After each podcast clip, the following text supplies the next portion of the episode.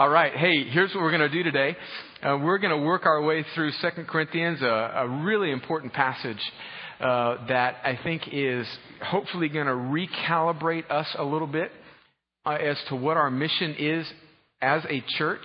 Let me tell you kind of overarching where we are. We just finished our series on spiritual growth, what we called Grow. And all of those messages are online. You can check out our website, listen to those messages from there. If you missed any, download all the notes. Today we're going to do kind of a standalone vision and mission message, kind of recalibrating what we're doing here. Um, and then for the rest of June and July, we're going to do kind of some standalone messages uh, where we kind of handle some things and touch on some stuff that I want to touch on. And then in August, beginning of August all the way through, I think, November or even mid November or mid December, we're going to do a book study on the book of Nehemiah. We're going to preach all the way through Nehemiah. We're going to read every verse. We're going to uh, glean the wisdom from Nehemiah. I think it is incredibly applicable to us today as a church. Nehemiah is about a a group of people, God's people in the Old Testament, going back to restore broken down Jerusalem and rebuild the wall. There's so many lessons in that book for us about being a people on mission for the purposes of Jesus in our area. And so we're gonna, we're gonna work through Nehemiah, 13 chapters from August until December. We've got our um, supercalifragilisticexpialidocious intern, Robert Ward, um, studying that book backwards and forwards. He's going to be doing a lot of research on it for us and helping us with that. And um, and then in July, actually, where's Robert? I saw him here earlier. Robert's going to be preaching a message in mid-July, so he's going to shuck it down for us. That's going to be exciting. But uh, get ready for Nehemiah coming in August. But um, today we're going to be in 2 Corinthians 5. And uh, occasionally, has has you guys have seen me do this before? I want to just take an opportunity to just share my heart about where we are as a church, to speak about some things that I think are challenges of ours, um, to, to speak about some things that I think we really need to think about, that we need to re-engage our heart with, that we need to kind of recalibrate our mind and our our spirit with about what God is doing with us. So today we're going to do that, and um, and it's not going to be the usual kind of expositional preaching through a passage. I'm going to read through one passage, make one overarching point, and then uh, hopefully stir our hearts with some things. So, well, before I read, let's pray and ask God to help us. Lord, thank you that we can gather, that we can open up the Bible, that we can sing songs to Jesus, that we can that we can worship you, that we can greet one another, that we can teach our children truths about you, that we can send our kids into classes with people that we know that love you, that are volunteering. They're folks just like us that are pouring out the love of Christ to kids. I thank you, God, that on a, on a hot, blazing summer day in the South, we can come into a room with air conditioning that works pretty good and we can sit in chairs and we can drive cars and we can we can just ex- enjoy the freedoms of life in a country that is uh, very blessed but often very very selfish. And so God as we're as we're in the middle of a culture that we sort of subconsciously worship so often would you would you give us the wisdom of your Holy Spirit now to to give us enlightenment and to draw us away from just cultural Christianity and to raise our hearts and our minds to something more profound, something greater, something much more biblical. And would you stir our hearts for a passion for the mission of Jesus and for the building of the church? And would you help us remain humble? Would you help us not get agitated or irritated or um, selfish? But would you help us, for the sake of the kingdom of God in our place, and the, the winning of many lives to you, God, would you, would you begin to lift and stir and create in us a sort of gracious, humble, holy discontent with where we are? And, uh, and today, especially, God, I pray that you'd encourage dads. The mission that we have been given as a church, it rests on the shoulders of humble, gracious, godly men who will not lord their authority over women, but who will lay down their lives for women and children, but yet who will not abdicate their spiritual responsibility to women so that women have to lead out of place. But rather, give us men on this Father's Day and give the men in this room a sense of encouragement and boldness and confidence to be humble servant leaders like Jesus. And now give us enlightenment as we read this passage. And be with me today, I pray. In Jesus' name, amen. Well, we're parachuting down into a verse once again in 2 Corinthians. So um, let me just give you kind of a, a, backdrop of what's going on in the greater letter of 2 Corinthians. Paul, the Apostle Paul, is writing a letter to these people. And just a little bit of encouragement. You know, we, we sometimes get discouraged when we hear about, you know, people in the church that are not really kind of who you think they are. I mean, the, the, the problems in the Corinthian church are just remarkable. They're incredibly gifted people, but yet they're also incredibly carnal people in a lot of ways. I mean, some of the problems that, that are written about in his first letter to the Corinthians is, are, are striking. There's a whole bunch of immorality on every level. There's drunkenness, there's sexual immorality, there's pride, there's selfishness. And Paul is writing to these group of people that are incredibly gifted, even as they're incredibly selfish. And, and it's these type of people that God uses. And then he writes another letter to them, which is what we have now as Second Corinthians, where for the most part, Paul is, in a sense, kind of defending his ministry against people in the city of Corinth and in the church of Corinth who are trying to refute the authenticity of his, of his ministry. And so we pick up in 2 Corinthians chapter 5 and verse 11. And this is what he says. We're going to read through the end of the chapter pretty quickly. I want to make one major point and then unpack some uh, vision and, and mission statements for you guys. 2 Corinthians 5, verse 11, it says, This is Paul. He says, Therefore, knowing the fear of the Lord, we persuade others. In other words, God has so consumed our lives, not this sense of fear like we're, we're, we're we're cowering in a corner, but because God has been so good to us, because He has rescued us from the domain of darkness, because Jesus has come and, and given us new life, we, we now don't let that terminate on ourselves. It's not about us and a kind of a holy little huddle, you know, going to buy the latest release at Lifeway or Sanctuary or, you know, watch the newest little episode from, you know, the, the, the little DVD series. It is, it is, it is now it like, it is a conduit. Now we, we, we now, because Christ has lived for us, we are now free to live for others. And so we persuade others. Right there in that first sentence is there's this sense that we're on a mission. But what we are is known to God, and I hope it is known also to your conscience. In other words, Paul is saying, hey, we're totally above board here. We're about the gospel and nothing else. Verse 12, he says, We are not commending ourselves to you again, but giving you cause to boast about us, so that you may be able to answer those who boast about outward appearance and not what is in the heart. That's kind of a confusing sentence. What Paul is saying here is, is he's saying, hey, I want you to be able to tell people about our ministry among you that it was legit, that it was all about Jesus and not about us. And so, in a sense, we want to validate what we're doing here so that when you refute the people who are speaking against my ministry in Corinth, you can know that really you, your, your boast in me is really not about me, but it's about the Christ in me, is what he's saying. So verse 13, he goes on and he says, For if we are, if we are beside ourselves, it is for God. In other words, if you think I'm crazy, man, if you think I'm just, if you think I'm, I'm, I'm out in left field with my back to the plate, I mean, if you think I'm a nut, it's because Christ has consumed my soul, man. Like, I know that I have to be careful because I have a, I have a little bit of an extroverted personality. And, and, and and so sometimes I think that what people that have such personalities do is they think that anybody that's passionate about anything, they've got to be passionate about it like you, you are. And that's not necessarily the case.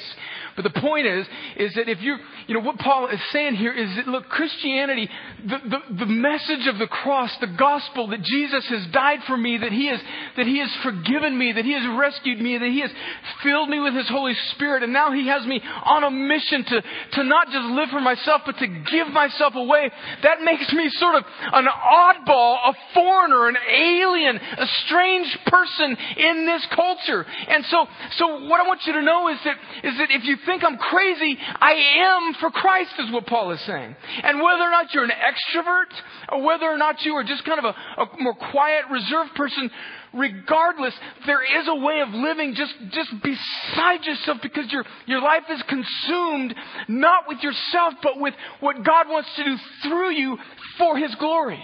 It's just a, a beautiful, like, like other uh, strange, awkward, not of this world sort of passion. You know, some of the best Christians are people who, who like, they don't really fit in this world. You know what I mean? I mean, there's this, there's this kind of this movement in church ministry and culture today where we gotta be hip and cool and the pastor's gotta have stonewashed jeans and soul patches and, and, and, and I heard another word for that soul patch. It's also called a monkey paw or whatever, that little patch of what you, whatever you got right there. I mean, shave it or grow a whole goatee. I don't know what you, and then like the, you know, we, we want to be cool.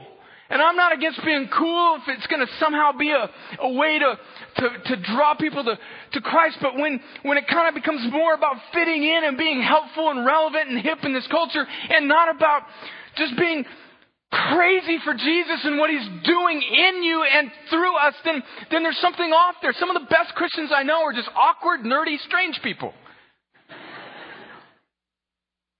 All right. That's all I got on that. So we're beside ourselves for God. If we are in our right mind, it's, it is for you. Listen to this, verse 14. So, so let me back up on that. If you're kind of dorky, like, be encouraged, man. Like, no, I'm serious. No, really, you know, some, one some guy's looking at his buddy saying, thumbs up, buddy, you're all right. No, I mean, like there's this pressure. And I think it has to do with the, the, the media. Everybody knows everything about everything. We can click on the internet and see all the latest styles. We can, we're just so connected. And what that does is it creates a constant culture of comparison where we are constantly comparing ourselves to one another. And, and, and what we do then is our, all of our emotional and spiritual energy is on the horizontal. And, and, and very little of our energy is on just absolutely giving our heart completely and our mind and our ways to Christ. And that seeps into the church even, doesn't it? And so we, you know, we spend a lot of time thinking about, oh, how do we compare to that church? And, you know, we, do we have as many people as them? Are we as good? Is our music as good? Is, is our preacher as good? Is, oh, and it's just insanity, isn't it? And it's so carnal, it's so fleshly, and it's so us oriented. And I, I tell you, I, I constantly have to fight that because I'm listening to people all the time. I'm, I'm an observer of culture. I'm an observer of church culture. I'm constantly listening to other people preach, checking out other websites all the time. And, and, and, you know, it's okay to be kind of awkward and not super confident and kind of goofy and, and just sort of, sort of, sort of like a, a fish out of water in this culture. In fact, I think that's maybe more more, there's more potentiality for Christlikeness in that than there is being the, the, person who always just seems to be so relevant and hip and cool. So, Nerds for Jesus, let's start a new ministry. Verse 14. For the love of Christ, listen to this. Think about this. Just think about this. For the love of Christ controls us. Because we have concluded this that one has died for all, therefore all have died, and he died for all, that those who live might no longer live for themselves, but for him who for their sake died and was raised. Very simply, I think, oftentimes in church culture, we present a personal gospel where Jesus has come to rescue you, and, and these, these are the benefits that he has for you. And because we just want people to come, and I guess, you know, we just kind of want folks in seats, we, we personalize the gospel. And yes, the gospel must be must be received personally, but, but then but then there's this there's this sense that Christ then turns you outward so that you live for Him and on His message. And then the love of Christ controls you to then live no longer for yourself, but for Him who for their sake died and was raised. And, and that applies to us individually and it applies to us as a church that we're not, we're not here to build something for ourselves. We're not here to react to church culture. We're not here to, you know, do it differently. We're not here. We're just, we're here to, as Christ made us, let Him come rescue us, save us, control us, so that we would no longer live for ourselves, but for Jesus who died for us and was raised. Verse 16. From now on, therefore, we regard no one according to the flesh. Even though we once regarded Christ according to the flesh, we regard him thus no longer. So Paul is making a statement there. He's saying, hey, you know, we, we don't, we're not, we're not divvied up by these, by these racial barriers. We're not divvied up by um, these different cultural barriers. We're not, we're not black and white. We're not Jew and Gentile. We're not, we're not uh, liturgical and contemporary. We're not old and young. We're not West Coast or East Coast. We're not, we're not all these little things that divide us. And when we see people, we, we now, because God has been so gracious to us, we are now free from seeing them as something that is scary to us or different from us, but now we are free to see them as people that now we can love and embrace. And in fact, they are our mission. And I have to think about this all the time like, how do we see people? How do I see people? Do I really, really, really want like people not like me to fill this church. Do we really, really, really want that? And Paul says here, we regard no one according to the flesh. And even though he says, in a sense, we, we once regarded Christ this way, and what he's saying there is he was saying, I was a Jew who rejected Christ and thought that he was, he was not what was the answer, but now I realize that he is the answer. In verse 17, one of the most important and beautiful verses in the entire scripture, it says, Therefore, if anyone is in Christ, he is a new creation. The old has passed away. Behold, the new has come. Just think about the power and the beauty and the freedom of that verse alone that when you are in Christ, no matter what your life has been up to that point, you, you are a new creation. All things become new.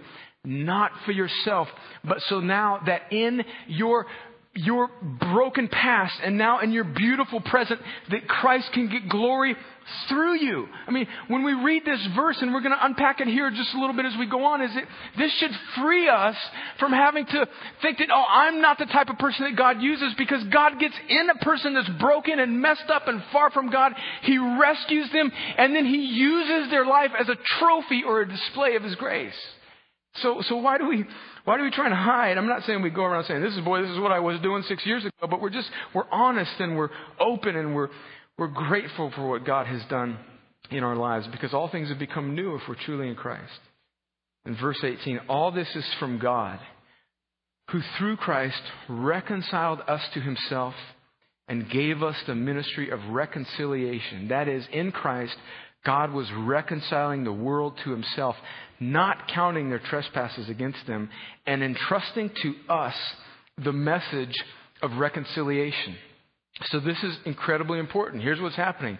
God is saving individuals, and then he is giving them this, this this thing called the gospel, this, this piece of truth that trains, that changes lives. And he is now, he is now entrusting to places like Crosspoint, to people like us.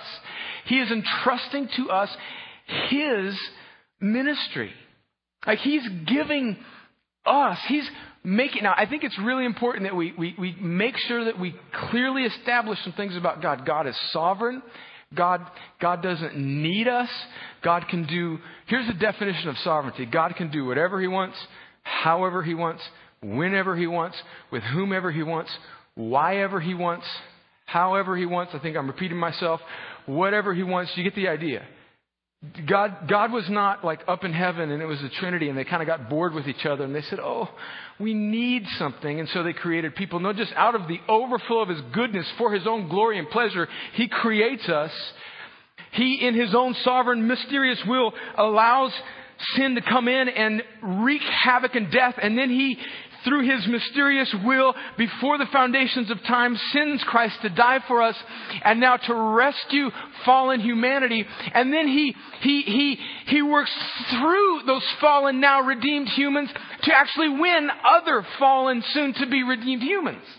Like, just think of the, the, the, just the humility and the beauty of that, that God has, God has given ministry to us to actually be people that, that, that preach the message of good news to the world. So that means, and again, I, I want to be careful here how I word this, because we don't want to in any way refute the sovereignty of God, but that means that even though God is sovereign, He has chosen to work through us. Therefore, apart from us, Christ does not move in the ministry of reconciliation on this earth. So, unless, unless people like us respond to obey Jesus, the ministry of reconciliation, i.e. the, the, the growth of the kingdom of God, doesn't happen. I mean, it doesn't happen. Look, one of the themes that I know, you know that I believe in is the sovereignty of God. In fact, that's, that's been a, a bit controversial. But as much as we talk about the sovereignty of God, you also have to let that work its way through the scriptures like this that say that if people like us don't stop living for themselves and realize their responsibility in the gospel, the gospel will not go forward. And so, from God's perspective, He is sovereign from eternity past to eternity future. God knows tomorrow. So in a sense, is tomorrow set? Yes. But as far as we are concerned, tomorrow is not set. So there are people that need to hear about Jesus that won't hear about Jesus unless, conditional statement, unless people like us get a hold of this verse and stop living for ourselves. That is, that's huge. And I don't think that's contradictory with the sovereignty of God. I think it is this mysterious combination of divine sovereignty and human responsibility that now God is through us saying, don't live for yourselves. Don't be cultural little Christians. Don't only shop at Lifeway. Don't only go to the sanctuary. Don't only do your little holy huddles. Don't look down your the nose of people because you were once one of them. Now get out in amongst them and take the gospel to them. That, that, and if, here's the implications of that. If you don't see that, it doesn't happen. All this is from God, who through Christ reconciled us to himself and gave us the ministry of reconciliation. That is, in Christ, God was reconciling to himself, not counting their trespasses against him, and entrusting to us the message of reconciliation. Therefore, we are ambassadors for Christ. Ambassadors go from their land to another, and they take up residence there, and they represent a sovereign.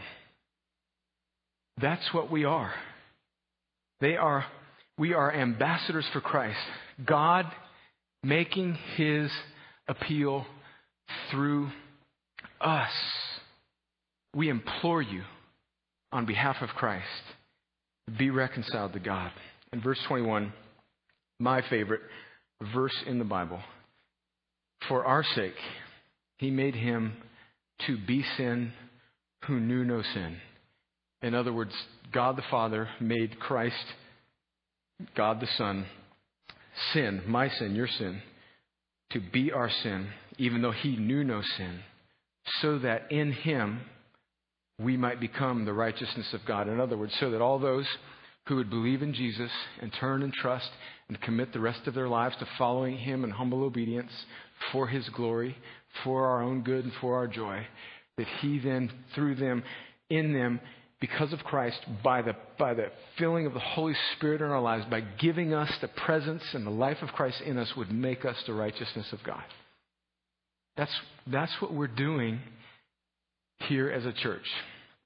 So, a couple things about what our vision is, what our, what our, what our heartbeat here is at Crosspoint. The first is, is if I could summarize this whole passage in just one sentence, I would say that it is, it is simply saying that we, that the gospel, and you can put that first statement up there on the screen, the gospel pushes us outward to live not for ourselves, but for others. The gospel pushes us outward to live for Jesus' mission rather than ourselves. So we're people that are we're people that are on mission here. We've got something to do other than just gather together on Sunday mornings. We've got a we've got a mission to do, which is to take the gospel to a religious but lost culture that we live in in the Bible Belt. How do we do that? How do we implore people to live for Jesus? I think the first thing is, you can put it up there, is that we, we're people that care more about the mission than we do attraction. And what do I mean by that? Look, I think it's really important that we get people to come, that we do things that would attract people to come here.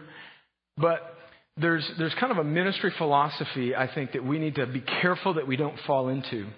And that is this kind of this attractional idea of ministry where we do a bunch of stuff. We get smoke and laser lights and, you know, great music and drama and super duper video technical stuff and, you know, the pastor repels in from the roof and, you know, it's kind of like, whoa. And I look, we may do stuff that, that might be kind of like that if it, if it is helpful for the sake of the gospel.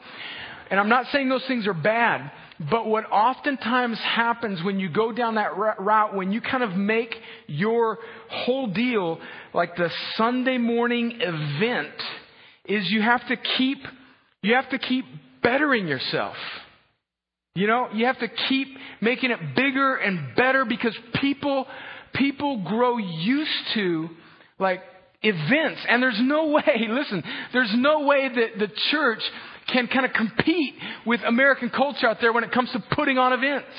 And so, yeah, we want to make a big deal about attracting people. We want to do things excellently. And hey, maybe look, we may have a we may have a laser light machine someday, but we don't want to we don't want to put all of our eggs in attracting people with some sort of hyped up event because I think what happens then is once you get them there with that, you have to keep doing that to keep stimulating them. It's like raising kids on Nickelodeon. And that's all they watch, and then you're trying to get them to read a book, and they're like, oh, and they're like a sentence into the book, and they're like, forget about it. And so, so we want to be people that don't see like what we, our main mission here is getting people to come and see a show but, but getting people into a room with simplicity, with power, with passion, with authenticity, with, with, with simple songs and with simple explanation of the scripture. We want to, we want to get people in this room, tell them about Jesus, model worshiping for Jesus to them, show them the love of Jesus, and then send them out to actually be the love of Jesus in their workplace, in their places of recreation, in wherever they go. Like churches now, they'll they'll put they'll spend all this money making like a like a cafe or a a, a, a coffee bar or some like internet cafe. They'll they'll spend thousands of dollars to do that in their church. When when why don't we why don't we just why don't you pick up a why don't we pick up a cup of coffee at Starbucks, get in a relationship with the barista at Starbucks, learn their name, eventually invite them to church and have them come here rather than trying to get everybody to come here. Oh, let's, we'll have a little ministry for you here. We'll have a little ministry for you here. We'll have a rock climbing wall for your kids.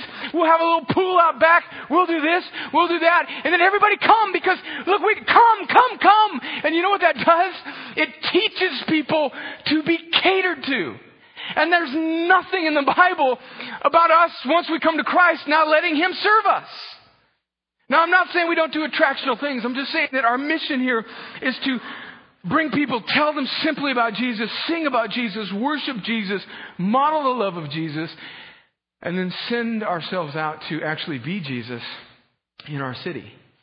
So we want to be heavier on mission than we do, and the mission meaning representing Jesus in our lives rather than just our church services than we do about attracting people to ourselves on Sunday morning. The next is that we, we want to, we want to, and this is hard. This is, I had, I had uh, this, I had this romantic notion when we started the church four years ago that we would say that, hey, we want to be a church that's based, it's really, really one of our heartbeats is light, a self, like small groups, people getting together in one another's homes. And I had these visions of us just really committing to that.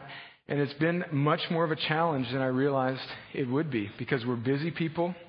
We're, we're, um, we're, we're socially kind of, we're, we're, we're, cautious.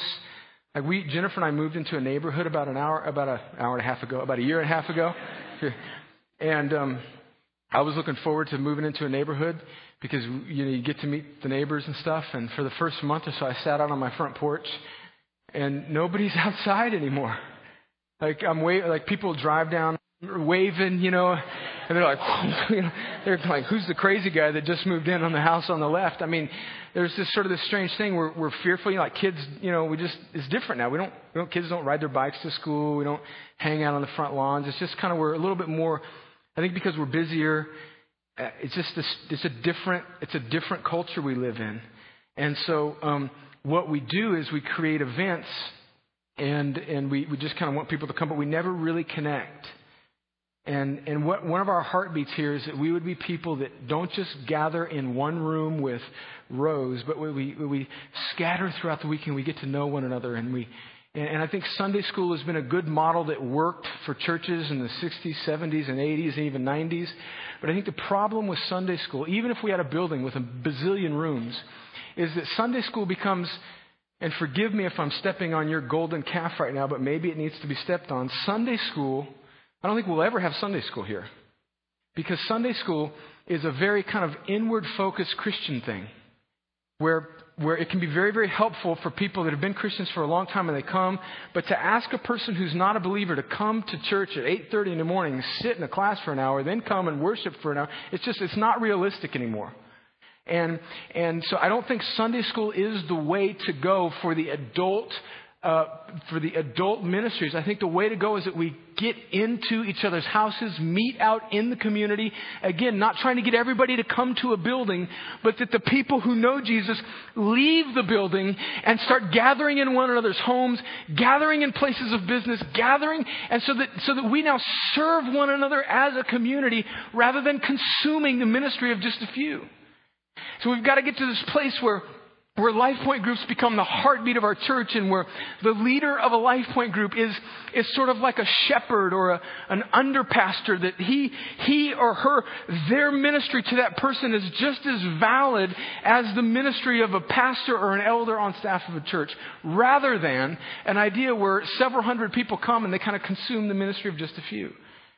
And we need, we desperately need more people to do two things. To number one, just church wide, just kind of commit to this deal and say, hey, I'm gonna, I'm gonna, I'm gonna break through that awkwardness and I'm gonna, I'm gonna try a life point group.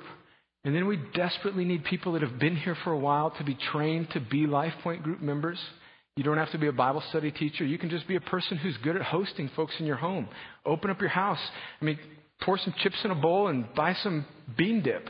And, and then, and then and then let people come into your home and connect. And if nothing else, just get together and pray and say, hey, man, how you doing? It doesn't have to be some super spiritual moment. It's just an, a moment where we connect and get to know one another. We serve one another. We know each other's needs. That person's in the hospital. They have a baby. They're going through a rough patch. We bring them meals. It's just a way of doing life together. And I want it to catch fire in our church. And, and quite honestly, it hasn't yet. And it's not your fault. I think it's, it's really it's really ours. I've just got to do, we've got to do a better job as leadership as making this part of the fabric of the church. But know that I think that is super, super important. Well, I could go on, but I'll say some things that I regret. Okay, next one. Depth versus width. We've, we, you know, we, we want people to come. I want, I want hundreds. I mean, there's, there's 350,000 people that live in the Chattahoochee Valley, Muscogee County area, Harris County, that whole, maybe more than that. And although we've got a church on every street corner, more than 50% of those people at least are, are not true believers in Jesus and are not following him with their lives. And of course, of the 50% that are affiliated with some church, it's debatable as to whether or not they really know him or not as well.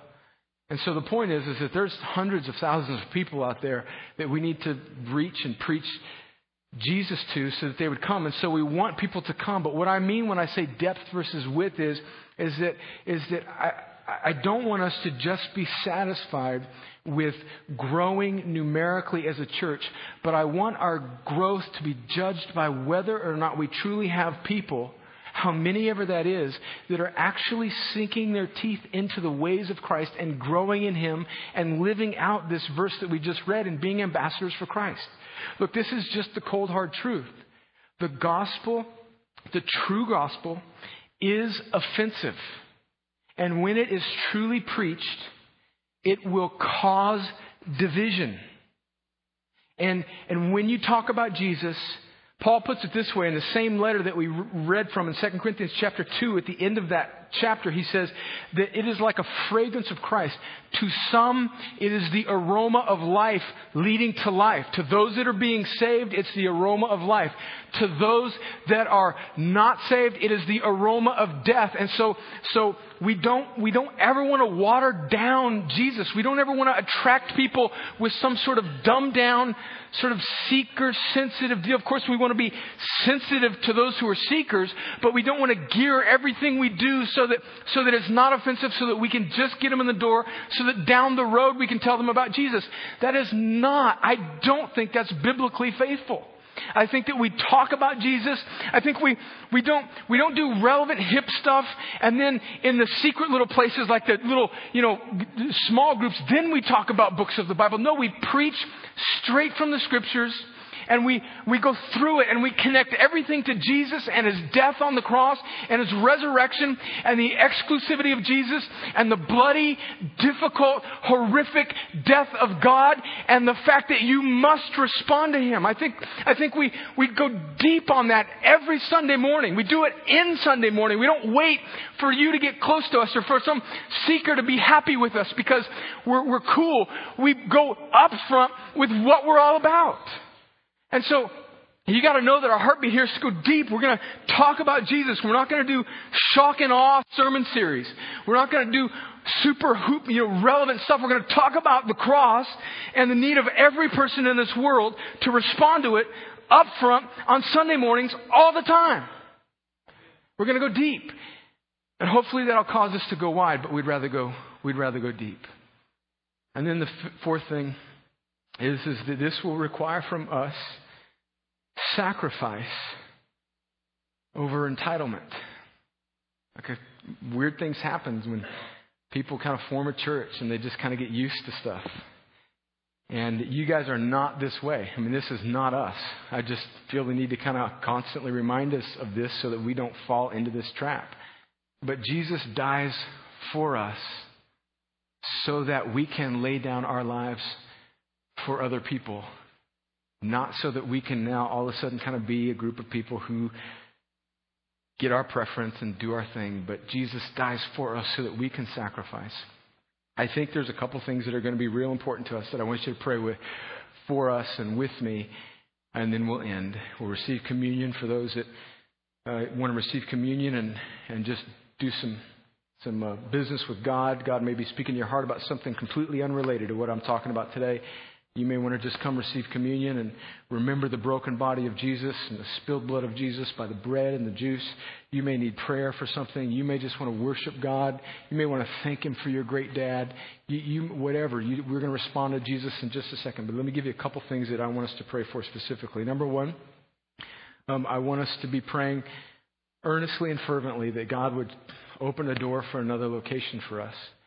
The schoolhouse is wonderful. It's very enchanting. It's about 178 degrees in here right now. I realize the air conditioner didn't kick in too good this morning, and but it's really cool.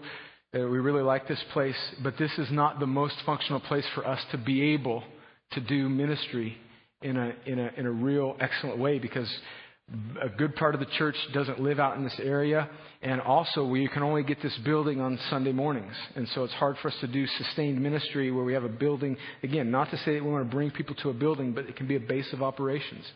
And so we, we really think that it's probably the wisdom of God and good strategy for us to move back into town or closer to town. I realize that some of you that live out in this area, I hope that doesn't disenfranchise you at all. I hope you realize that that is really kind of a thing that we're thinking about. This is best for the mission. And as we look for a building, guys, this is our philosophy. We do not want to, remember that last word, sacrifice versus entitlement. We, have got in the bank right now, without even trying, without even talking about like a property fund, without any thermometers on the stage, or, you know, without us coming up saying, you gotta give. I mean, we haven't even talked about that. I've, in four years, I've preached two messages on giving in general. And that's not, I'm not proud of that. I think it's, it's a deficiency in my, in my teaching. And I think we need to do a better job. But we're not going to get up here and beat you guys over the head and, you know, do some prosperity thing, sow your seed and God will bless you. I mean, all this crazy stuff that people do. Look, but there may come a time when we say, hey, we're gonna, we've got a building that we want to get and we ask you to give to it. But here's the deal, just kind of without even trying, we've got about $850,000 in a money market account, just short of $900,000 and just sitting there. Look, if that was $9 million right now, I, I don't think we would go just buy a piece of land and build some Taj Mahal on it. Because I think that's a bad investment what that does is it teaches us to be consumers and to be entitled. We, we, but having said that, I think it is very strategic for us to look for a functional place where we can do more sustained, sustained ministry for the fame and the cause of Christ, and then also not be encumbered by debt so that we can continue to give money away to individuals that are missionaries, so that we can continue to bless ministries in our area that are preaching Jesus, and so that we can continue to grow the staff so that we can have more people, not stuff, but people that are freed up to preach and teach about Jesus. That's just a philosophy we have. Having said that, if you have nine million dollars and you want to give it to us, give it to us. But I'm telling you, we're not we're not we're not going to spend it all on ourselves. And so I want you to pray for a building, a space. But I want to put in your mind what that building should look like. It's not going to be all tricked out and cool and padded seats and you know stuff. It's going to be some walls and a roof and some functional space for us to get outside of ourselves and tell people about Jesus. And I think it's going to be a lot closer in town out of necessity. The second thing that we um, that I want you to be praying for is that we we've talked about this a lot, but we we are really looking earnestly for a, somebody that could come and give kind of full time oversight and supervision to our children's ministry. And um, there's not a lot of people out there that are called to do that. And there's, of those that are called, that feel called to do that, there's not a lot out there that are trained well to do that. And of those that are trained and called, not all of those people necessarily fit with us. And so it's a limited pool of people out there. And I want you to pray that God would, would give us wisdom in that area. And not just in children's ministry, but that we would continue to be able to grow the church with staff, bring people on board full time so that we would be able to better let the love of Christ control us and take message of the gospel outside of ourselves and not grow so that 10 years from now or 15 years from now, we just become kind of this selfish, inward looking, mad, angry, arrogant church that compares itself to other people, that just is kind of weird and inward grown. You know, you ever been at one of those? Some of us probably have. We don't want to get like that. And so, although this isn't the super most exciting message in the world, I think it's necessary for us. We're people that are on mission. We're not just trying to track people to a building. We're people that, that care much more about gathering together as a community where people serve one another. They don't just come to consume a program. We're people that, that care about going deep with the message of the scriptures rather than just getting a bunch of people to show up so that we're happy with ourselves. And we're people that care about sacrificing, laying down our lives, and not just being people that get stuff or that are entitled to stuff, so that Jesus can be made famous, which then brings us the most joy and makes more fulfilling than anything else. That's what we're striving for here. So, would you strive with me? Um, would you pray along those lines? And um, would we spend these next 10 or 15 minutes worshiping Jesus, asking Jesus to help us, giving our lives to Jesus?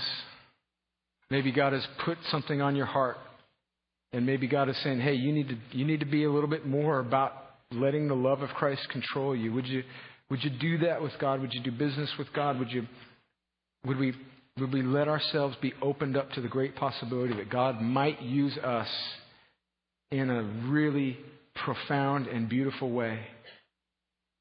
Or would we be open to the possibility just to be utterly humble, and to just be as biblically faithful as we can. And maybe God doesn't do anything super miraculous through us. Okay, fine, but we want to be faithful. We want to be faithful to the book and to His way. So, um, can we just spend the next 15 minutes saying, God, would you do that? Would you do that through us? Well, let's pray. Lord, as we um, as we move into responding to you, and as we as we prepare to sing a few songs or receive communion or get prayed for or contemplate what you have been you want to say to us through these scriptures. God, would you would you do something in my heart, me personally?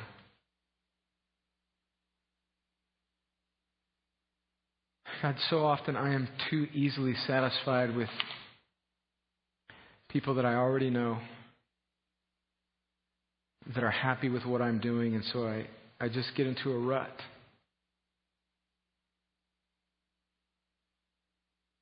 And it's easy. God, it would be so easy for me to just kind of check the box here and just preach kind of good, solid, word based messages and make sure everything's faithful and, you know, kind of do our thing. And but God, is that is that really? I mean, really? Uh, yeah, that's part of it. But God, you you want to stretch us beyond that. God, you want us to lay down. You want the love of Christ to control us. You have a ministry of reconciliation that you want to work through us, through me. So God, make me. I pray that by your grace, through the power of your Holy Spirit, because of the fame of Jesus, would you make me a better communicator of the gospel? Would you, would you make us collectively as a body, would you make us exude the aroma of Christ more strongly, God? Would you put the mission of Jesus on our hearts more passionately, God? Would you, would you help us not just build a church service, but a missional, organic, Jesus loving, self dying, people loving, gracious, humble, powerful, passionate body of believers that will, will just lay down their life and would you would you help us fight the current in our life that just wants us to get married, have a couple kids, get a decent house, and go to football games? God, would you help us fight that? God, it's, it's so on me. I, I can feel that. That just that desire to just ride out self pleasure, just just live for myself, just the American dream. God, that is that is so contrary to what the scriptures call us to. And God, would you shake me, me, from that? And would you constantly remind me and this group of people by your Spirit that you call us to lay down our lives, which brings, which actually brings just the greatest joy that can be found on this earth to be used by Jesus, to die to yourself, to live to you, to respond, to be an ambassador for Christ, to live as if we're in a foreign land representing the sovereign King of the universe. God, help us do that. Help us do that. For the person in here that thinks, yeah, I'd love to do that, but I'm not qualified. God, would you let the devil, would you shut his mouth because he's a liar? We are all whack, dreadfully sinful people. We are all desperately carnal. And apart from your grace, God, none of us is qualified to do anything for you. But by your grace, for those of us that have responded to you, we become new creations. So for the person that thinks, no, not me, I could never be used, that is an outright lie straight from hell. God, would you just, would you speak by your Spirit those words today into their heart and let them know that that's not the case? And for the person who's become comfortable and self content, God, would you let would you let the love of Christ control them? And God, in the coming months and years as a church, would we would we care more about the good news of Jesus hitting lost and dead souls and bringing them to life would we care more about that beautiful miracle than we would about enjoyable church services?